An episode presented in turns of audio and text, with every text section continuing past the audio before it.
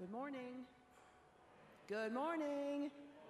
I am so happy to see each one of you today. This is Consecration Sunday here at Peachtree Christian Church, and I have some additional good news for you, and then I have some great news. The good news is, after this service, there is a lunch down in Burns Hall. The great news is, it's fried chicken and it's free. Be there, be there. I'm gonna be there. And don't y'all eat all the chicken hips before I get to my share, please. 2 Sundays from now is Messiah Sunday with the marvelous worship service with our choir, soloists, and instrumentalists from the Atlanta Symphony Orchestra. I know you are looking forward to that, and I am as well. Please be here and bring folks with you. If you are a visitor today, first of all, you are very welcome. And secondly, I hope you will stop and visit with me for a moment out here in the gathering space. That's this big area by the elevator, so that I can welcome you and give you a gift from our church. I do want to say that children are always welcome to worship with us, and parents can choose to use our nursery and children's Sunday school on the 2nd floor area of the church. I ask everyone, please, sign the welcome pads. Those are the black folders. They're on the end of each pew. Share it with everyone on your pew so you can get to know each other's names. We continue now in worship with silent prayer and our organ prelude.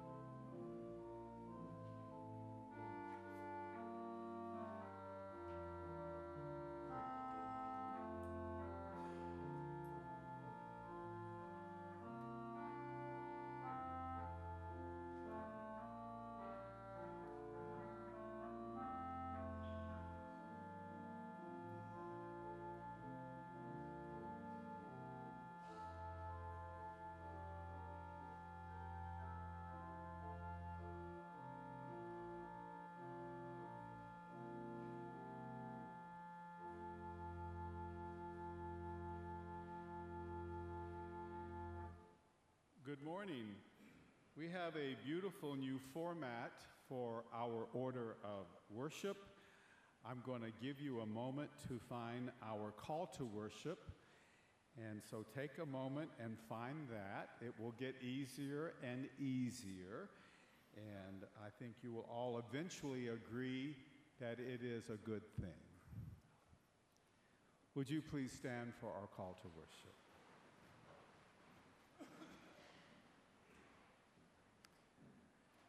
I have set the Lord always before me.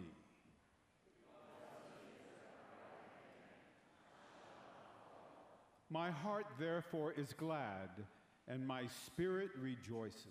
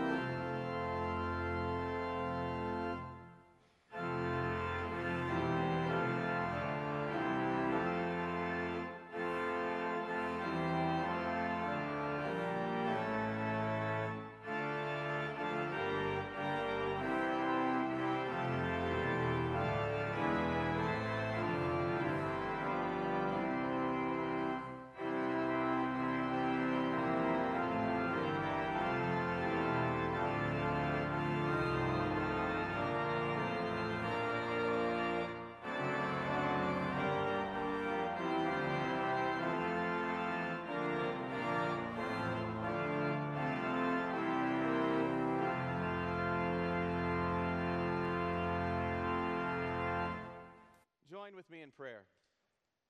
Creator God, we gather as a community who are thankful from the deepest parts of our being. We are thankful and have gratitude for another day of life where we move and have being because of what you've given us. You've implanted us into a delightful creation with sights and smells and tastes that are good. God, we've gathered here together to taste and see once more that you are good. We're thankful that you not only give us life, but that you renew our lives. We ask this morning that you renew us afresh through the very practice of our liturgy. Whether we pray in song form or in speech form, hear it. Whether or not we gather around the table or sit next to friends, let us sit under fellowship and the love that you've given through your Son Christ as we remember what he's done for us. Help us as we sit under the authority of your word in all that we do and say here. Allow it to shape our hearts more into the image and likeness of your Son, Christ Jesus. We do come today for divine encounter, and it is like your Son, Christ, that we aim to be. We focus on our Savior, Christ the Lord, and the prayer that he taught his disciples to pray, saying, Our Father, who art in heaven, hallowed be thy name. Thy kingdom come, thy will be done, on earth as it is in heaven. Give us this day our daily bread, and forgive us our trespasses, as we forgive those who trespass against us. And lead us not into temptation, but deliver us from evil. For thine is the kingdom, and the power, and the glory forever. Amen. Please be seated.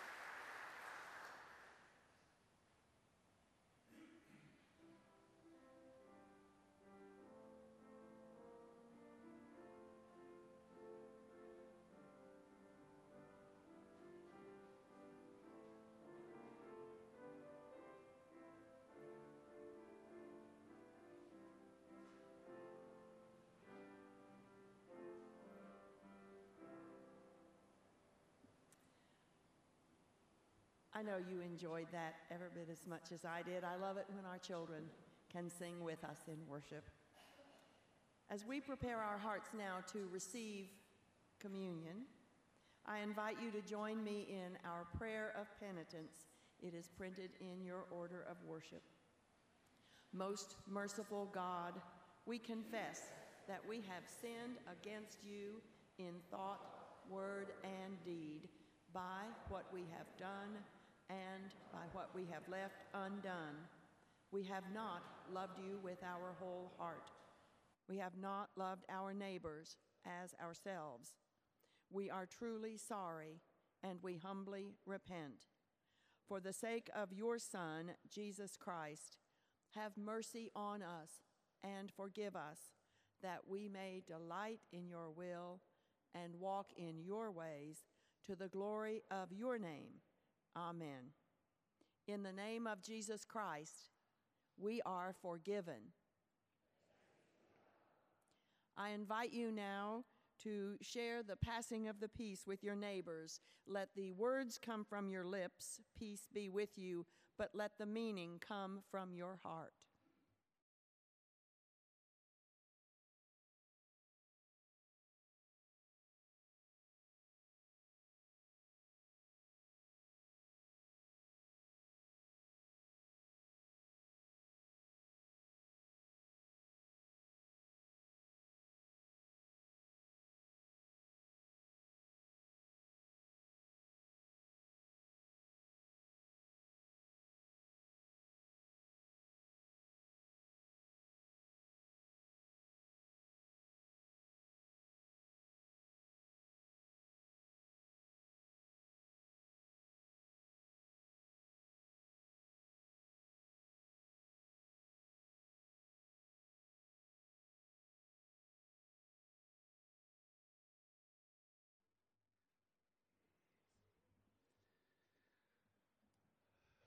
The hymn that we sing now for our communion service is one of my very favorites.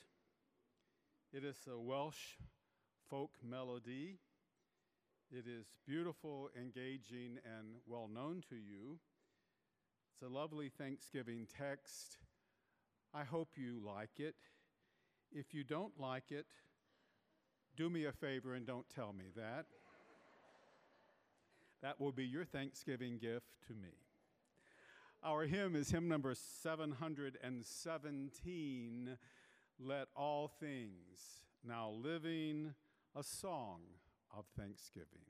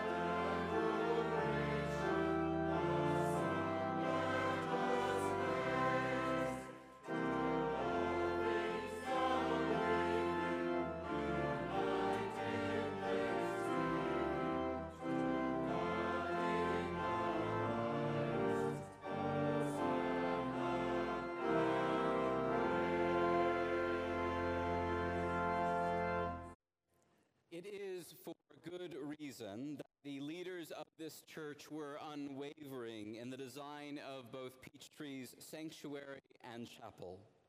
Both spaces are intended to focus our eyes and thoughts in very specific ways. In the early years of this church, it was often said of this altar or the table that it was our focal center.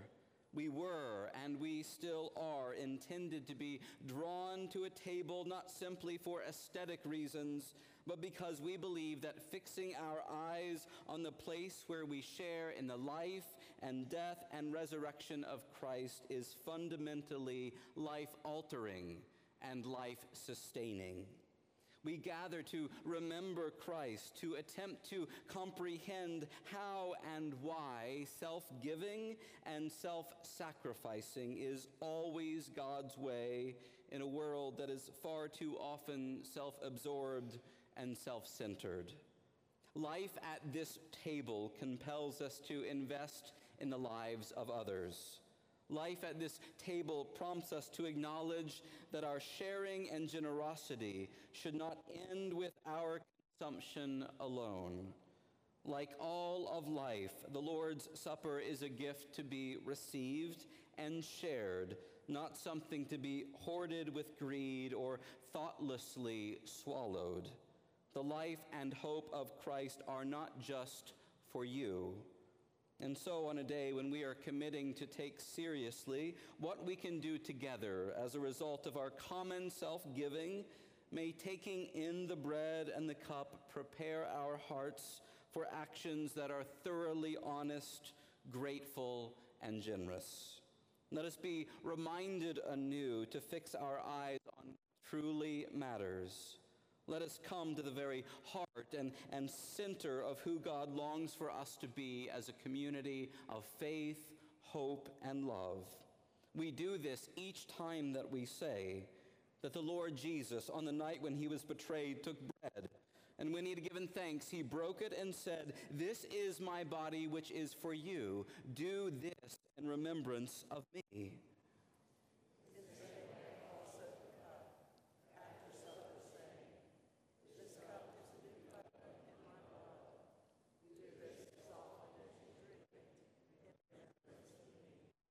For as often as you eat this bread and drink the cup, you proclaim the Lord's death until he comes.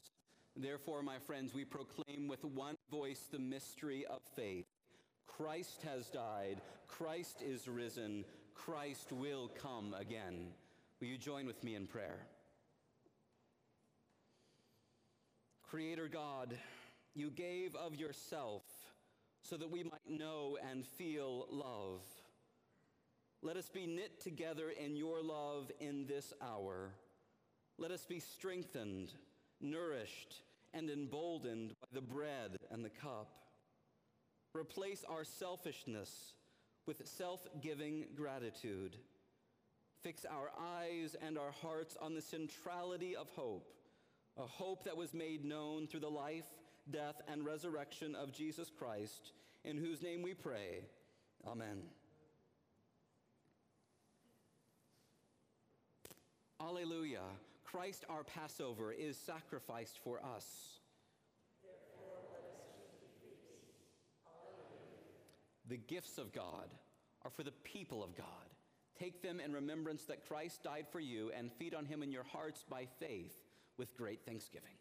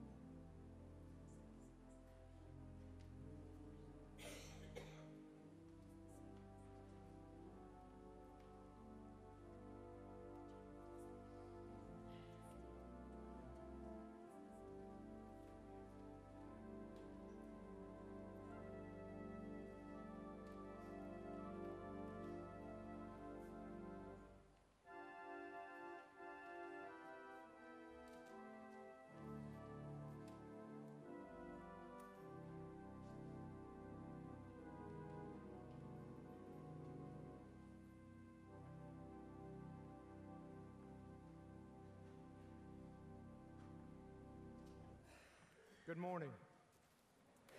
Each week, one of our great members of our ministerial staff will stand in this spot and will talk to you about the importance of giving.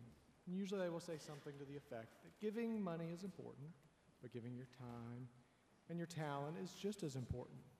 And in my business, we would call that a soft sale. Today is not the day of a soft sale. For today is Consecration Sunday, and you each should have received a pledge card in the mail, and if not, there's one in your pew back. I hope that you have had the opportunity to pray about how much you personally will be giving in 2019. We call this day Consecration Sunday, and what that means is we are setting apart what we as individual members will give back to the church, and at the end of the service, we will place it on the altar.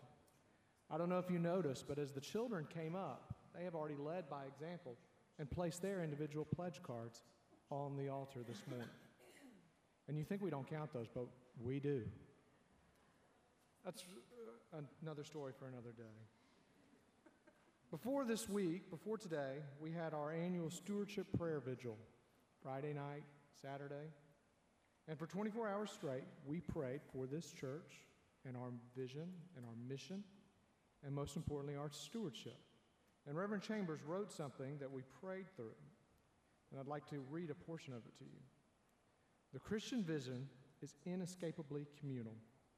Faith is not a solo journey. We learn and grow most through personal relationships.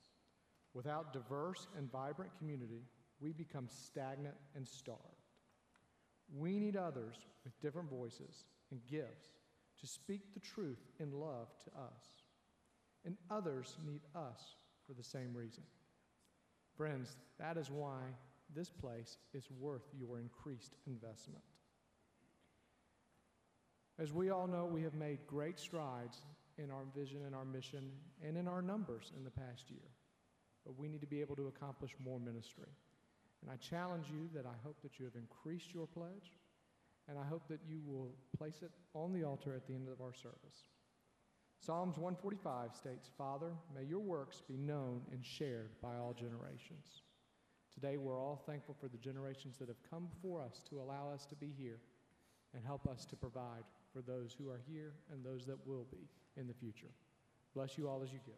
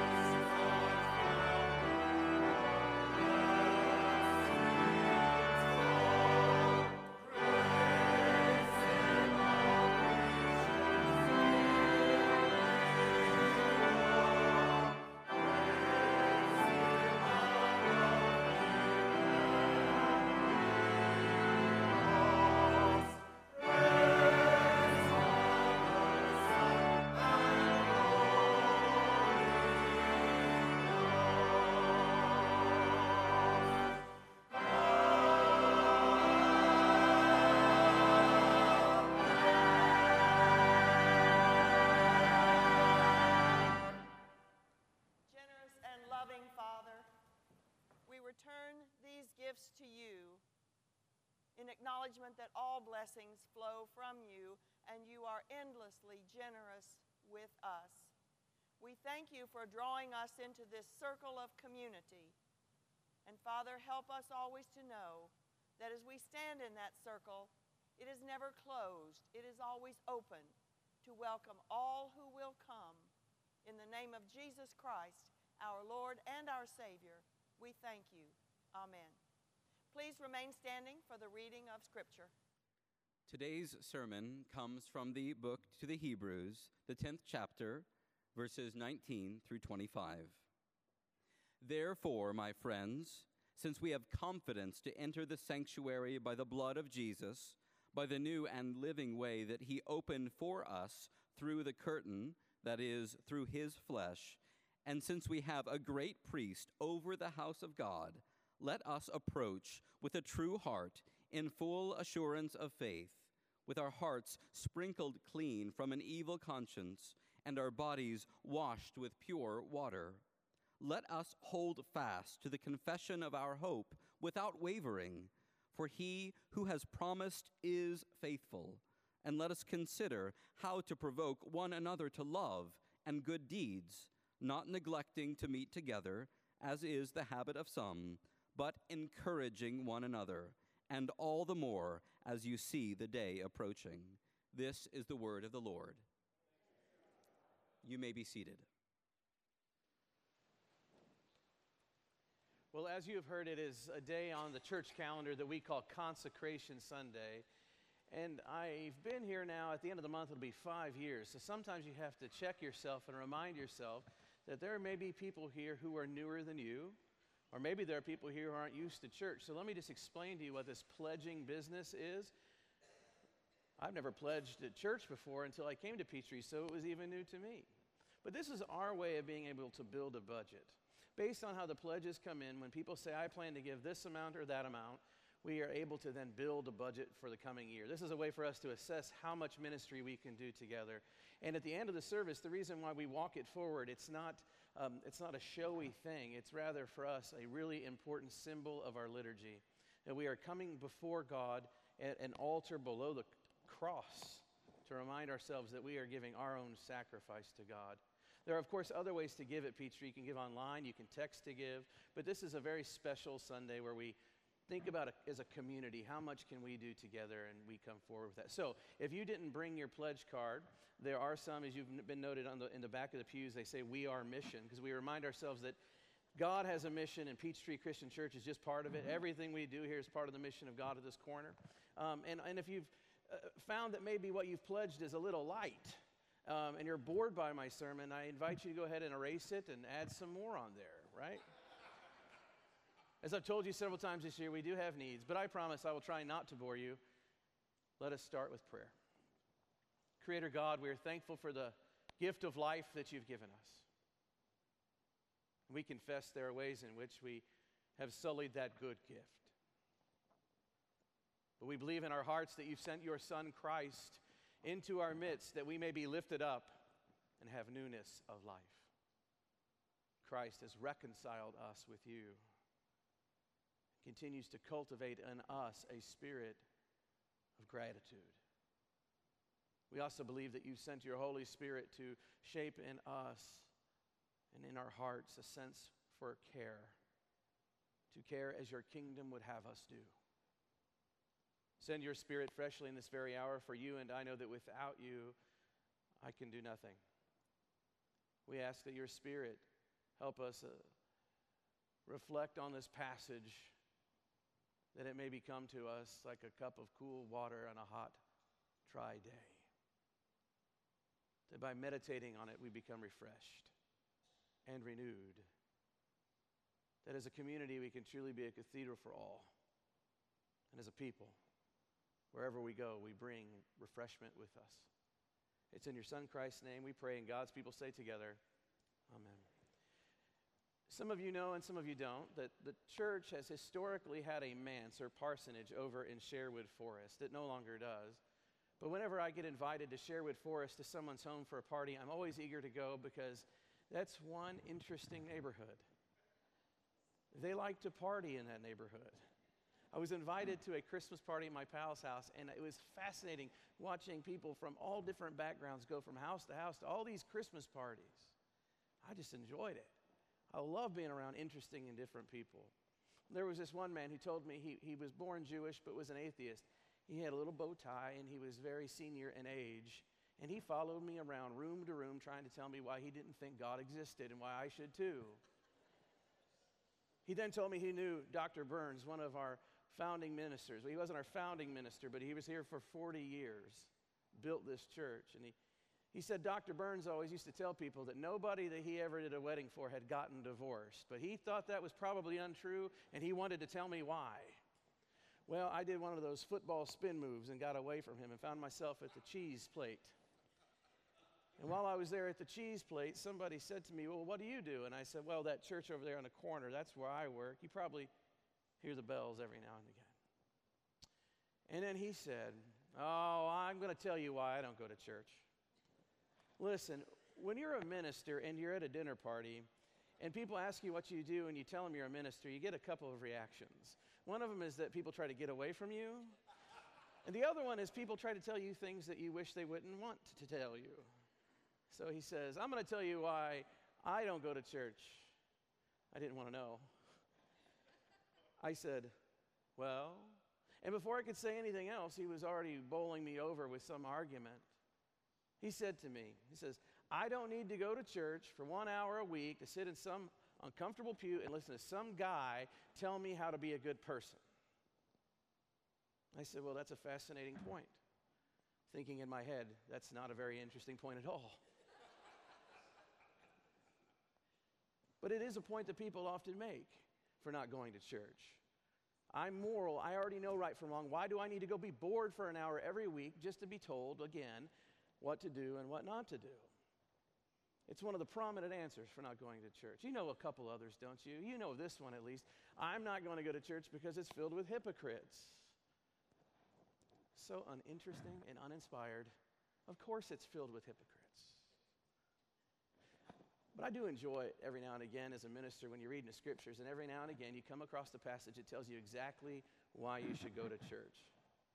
It's the case with our passage this morning, although we didn't really actually cover it. You see, our passage begins with the word therefore, and the old preacher joke is to say, whenever you come across the therefore, you need to read before it to find why it was there for. It's true enough. It's a causal linking sort of word. So let me summarize in my fashion what the writer has been obsessing about all the way through Hebrews up until this point. The writer has been saying, don't you know that Jesus of Nazareth, the one we call the Christ, don't you know Jesus is the high priest of all high priests? That is to say that Jesus is the one who takes creation, the world, us, the community, and uplifts it before God to be reconciled to God. Through Hebrews, you get the sense that cosmically, Jesus is leading all things back to God. And Jesus is more than just flesh and bone. When we read in the Gospels of Jesus, we read of the very place where the fullness of divinity came to set up camp. And when we read further in the gospel, this fascinating thing happens. We read about a temple, and that's where God dwelt amongst the people, in a temple, in a geopolitical hill. In Jesus' own ministry, after condemning the temple veil is torn in two because Jesus is saying the truth. I am the meaning of the temple. The fullness of God has come to be with you in me. Oh yeah, the temple is where you go to make sacrifice, to be atoned, to be forgiven. Jesus is saying, I am that. I am he through which you must come to find forgiveness. Hebrews has been talking about this kind of stuff. Talking about how Jesus is like sanctuary for us to come and meet God. Therefore, and I'm just going to summarize, go to church. You can find it constructed this way through several let us passages here in the text. Let us, let us, let us. The writer tells the people of his own reasons for going to church. Let me begin with the first one. It begins this way. Because of all that stuff that Jesus has done, let us approach the sanctuary and altar. The way I like to say it is this way: show up. Let us approach means show up. We need to show up to church. We need to show up and be amongst the assembly of other Christians. And it's important to remember that when we show up, and what we're showing up for is non-transactional, 100% categorically non-transactional. But I know there are people, sometimes myself, who've gone to church for transactional reasons. What might those be? Education. Some of us feel like we got to go to church because that's a place where we can go and be stretched and learn and be taught. And if we're not, we're not going to go. Sometimes it's for entertainment. I choose this church over that one because I like the music. It speaks to me musically, and I enjoy it. And the minister, he has, well, he's good for a few laughs at least, so it's a mild form of entertainment. I know we don't want to talk about it, but sometimes people go to church for status. There are churches, I won't name them, but people like to target them as places to go to network. The writer of Hebrews tells us to assemble, to show up together, but it is not transactional. On the other hand, the reason or how you come into the church together is sacramental, which is a $10 word. It means you come to have a taste of the divine together. You come to be reminded of and to see and experience grace freshly. It's as if we're tasting a bit of heaven in our earthly now gathering. Peachtree Christian Church came together and said, we want to be a cathedral for the city, a gift to the city. We want to be a place of prayer for all people. We want people to come and meet God here. And so as our founders built this church, they actually painstakingly chose each window and each symbol and each carving intentionally to tell you something, to elevate your eyes but more your hearts to the reality of God coming into our world. I don't know if you know this, but rooms have a theology to them. Our own sacred space has a theology. It speaks to you without words. It just speaks by its existence. It tells us something when you walk in, that the very heartbeat of this space and the space next to us called our chapel, the very focal point is an altar. It tells us that the most important thing we do in worship is to gather together around a table, to fellowship together and commune with one another as God communes with us, reminding us that it doesn't matter who you are or where you're from or what your color is, how much money is in your bank account. You have a space at a table. The same God has saved me has saved you. It tells us that that's the most important thing. Oh, friends, we don't come to church for transaction. We come to receive a divine encounter. There are ways that happens in church all the time. I'm going to steal a story from the professor Tom Long, who spoke to us at our deacons and our elders retreat last year. I hope you don't mind. He told us a story about his wife, who's a minister in a Presbyterian church, and how it was a small church, which made the fact that there was a well-known man and woman in the church who decided to separate, it made it that everyone knew about it. The reality is, when we're embedded in relationships, something private or seemingly private like a marriage, when it breaks apart, it affects more than just that family. People could feel it, especially as the husband drifted away from church and the woman stayed there. People came around her and supported her, and the man stayed absent, and it was a real pain and it was a real loss for the community. One day, the man came into service, and almost you could hear the collective gasp of people. Is there going to be a confrontation? This is uncomfortable. And the woman sat up here in the front, over here on the lectern side. And the thing is you guys don't normally all sit here, so usually this is really an empty space. And I say that because the man didn't sit in her pew, but he sat a few rows behind her. But because of that, when they got to this area of the liturgy called passing the peace, it meant that the closest person to each other was themselves. And there was a worry on the part of the pastor, her heartbeat. What would happen? Would they ignore each other? You know, the passing of the peace is interesting. It's not a greeting. I mean, you greet each other, but we're actually asking you to make amends. We're leading you to declare peace to each other. It's a profound moment. And the husband and wife looked at each other, and with trembling approached each other. It was sincerity, looked in each other's eyes, and were instructed by church. Peace. And that was the beginning of their reconciliation. Hebrews says, show up to church.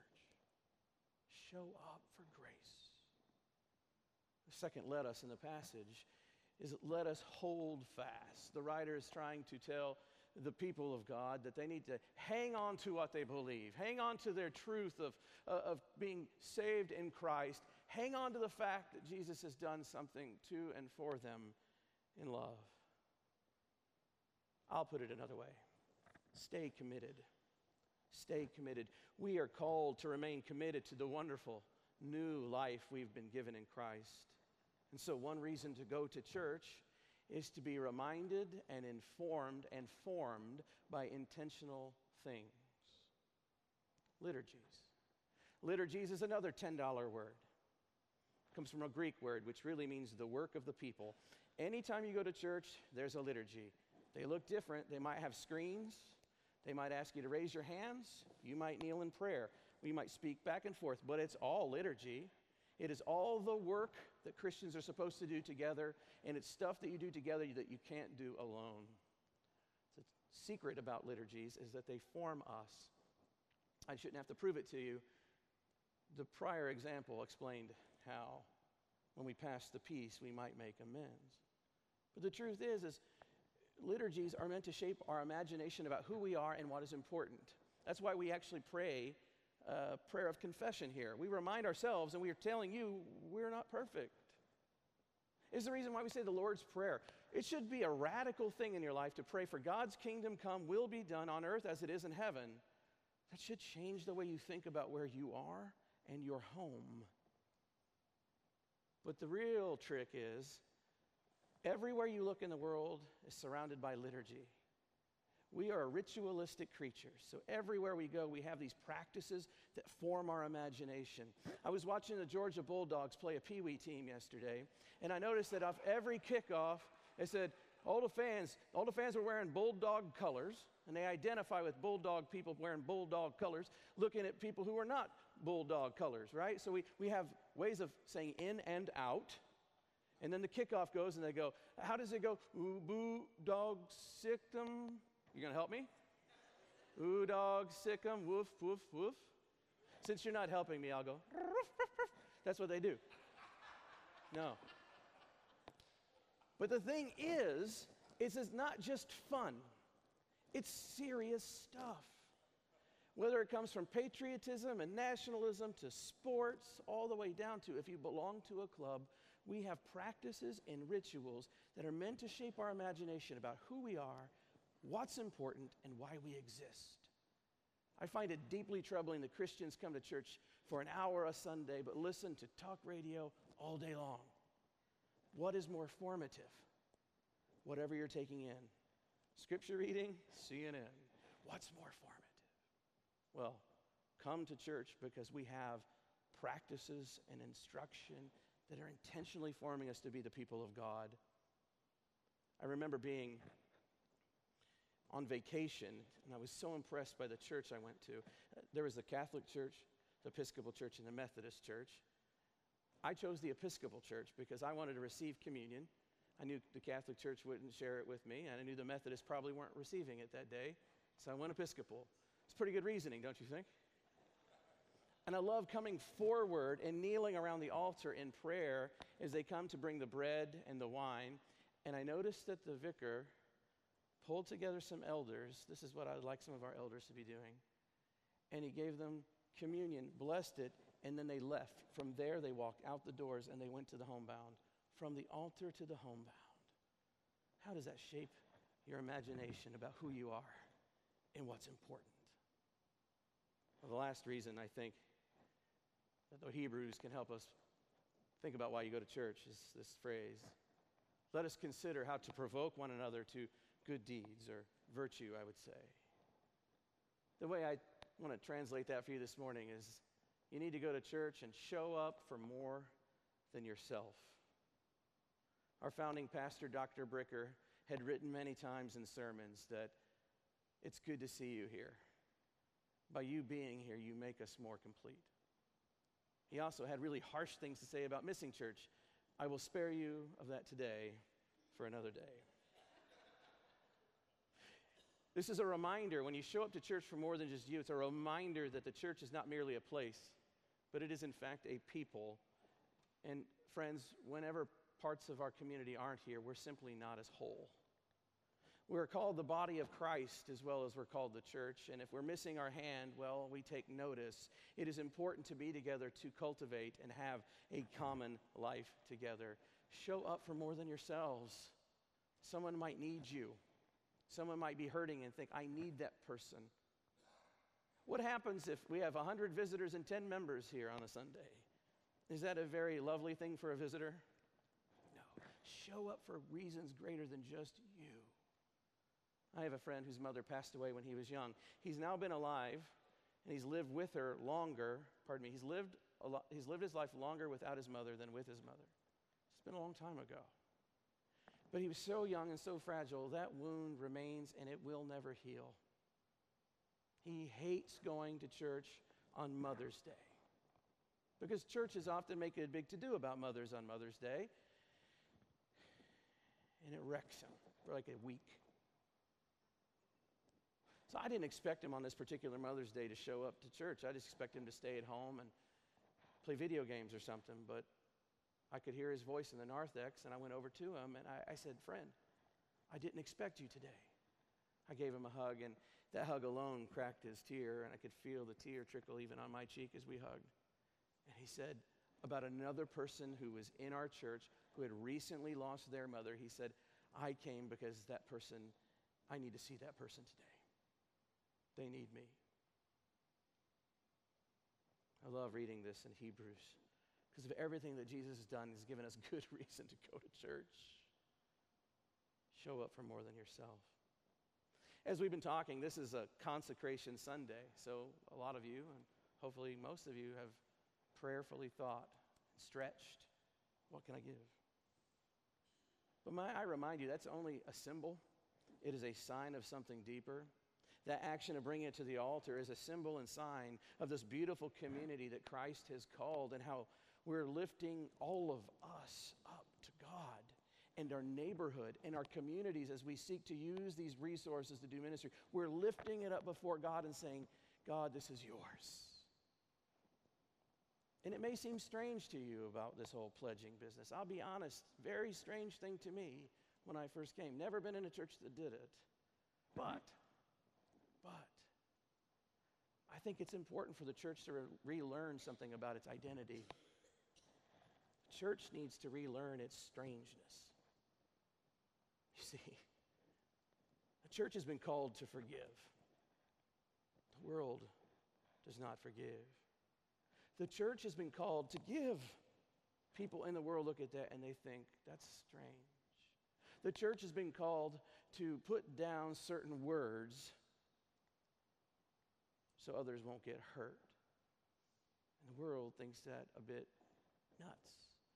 The church is called to devote itself to service and to self-giving love. And that, my friends, is countercultural. So we're not always going to do things the way the world does them anyway. So show up and be reminded of how strange it is to put your faith in something other than yourself. Or rather, should I say someone? Friends, today we're talking about consecration and we're thinking money, but let me remind you that we come here to consecrate a community, to lift it all up and set it apart as God's beloved community. I bless you.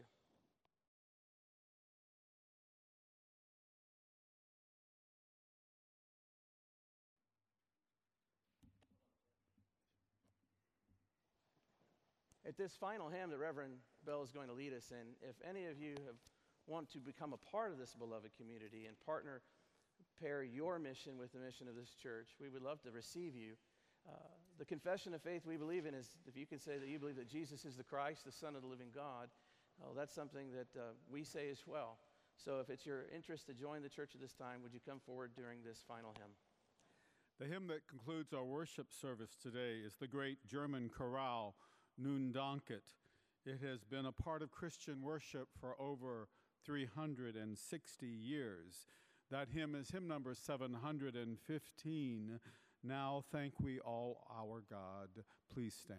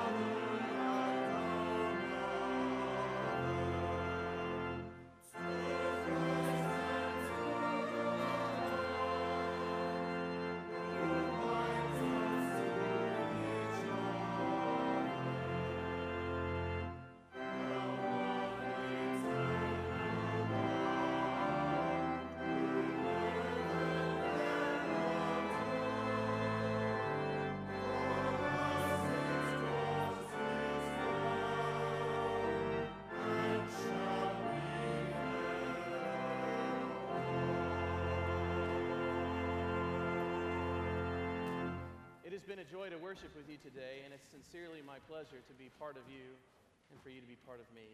Friends, as you were told at the start of the service, we have a free fried chicken lunch in Burns Hall on your way out. We'd love to have you all down there. I'm going to share a few updates about the holiday season, as well as just a brief explanation of our new visual identity going forward for the time being. As you can see on our new website in the order of worship, there's a lovely image of the cross that we got right off the altar here, the centerpiece of our worshiping life. So I want to talk to you a little bit about that. After I give you the benediction, you are free to come forward. Well, you're going to hear, actually, let me have you pause and listen to this choral benediction. And Jim says that you will know when it's time to come forward with your gifts, okay? Because it will be plain and obvious to you. If you want to continue being formed, there's an announcement in the order of worship you should know about. September the 30th, we're going to show a film in Burns Hall called Babette's Feast. One of my November 30th? I said September? How am I that far away? Okay. November 30th, Babette's Feast. It's one of my favorite films. It taught me more about communion than any book, and we're doing theology and films, so we're watching films theologically, so that's a great way to be so formed. When you're ready, you can bring your gifts up here in front of the altar and join the children's. Friends, may you have in your heart the very reason for being a part of a church.